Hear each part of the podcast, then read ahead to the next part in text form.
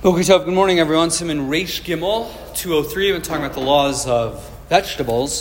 So halacha and siv zayin, really siv vav, seems to be a uh, very similar halacha, but besamim schukim umuarvim im sukkar. So really two things are happening. You have spices, and siv vav, they gave the example of zangvil, which I believe is ginger.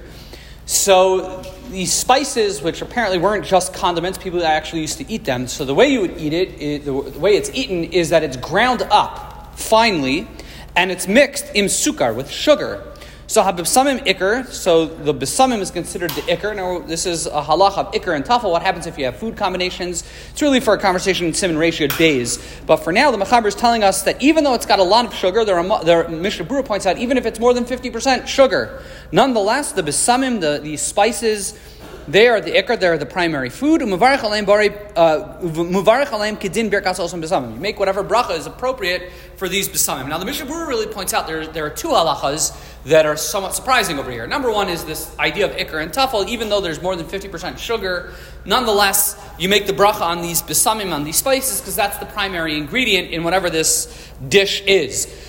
What's a, an even more interesting halachas is that you're talking about the samim that are, are schukim, they're, they're ground up. Now, we saw earlier in Siman Reish Bays that when you take a fruit and you chop it up to such a degree that it's no longer nikar anymore. You can't tell what it is, so it loses its bracha and it goes to a shahakal. And the question is over here, when you're dealing with these besamim, these spices, when you grind them up and you turn them into a powder, think of like spices that we use nowadays. So uh, again, uh, ignoring the fact that you're adding sugar, that we can understand, but why doesn't it lose its bracha? It should become a shahakal. The explanation the Mishnah points out is seems to me it's very similar to the halacha of olive oil, which we saw. Olive oil, it's still considered, even though you can't tell it's a pre, you can't tell it's an olive, nonetheless, it's still because this is its primary way, of being grown and eaten, so it still retains its bracha. Over here, it's the same thing. Spices, when you pick them off the tree, no one eats them as they are. They're virtually inedible. They are planted so that they can be ground up into little small granular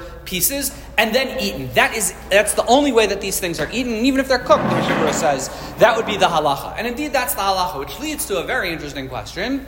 Uh, which is, can anyone think of something that is kind of, I guess, a spice or something like that, that is only eaten with sugar after the original plant has been ground up into unrecognizable pieces? The answer, the classic answer, is cocoa.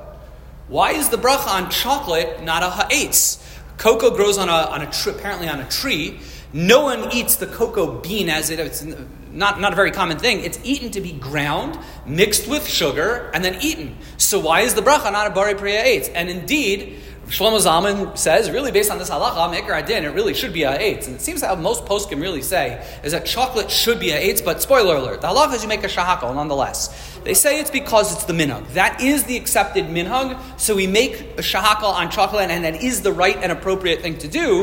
But it is worth pointing out, it really isn't any different than this halacha. Some give a difference that maybe it's because it's really, it's, pro- it's more, it's processed more than what it's described here in the, in the Machaber and the Mishnah Berurah. Uh, you know, chocolate, I guess they add other things. It's cooked, it's boiled. I don't know what they do to make chocolate, but but really, strictly speaking, cocoa for sure. Cocoa is just ground uh, this, this bean that's ground, it's cooked. You add a lot of sugar to it, so it's edible. Um, but that doesn't seem any different than this halacha. And again, at least academically, chocolate should be a bari eitz, or it should at least be. Uh, that's what it seems like. But again, the halacha lamaisa, you should not make a bari priya eitz. Uh, you should make a shakal because that is the prevailing custom. But it is worth pointing out, it's not so simple. Wishing everyone a wonderful day.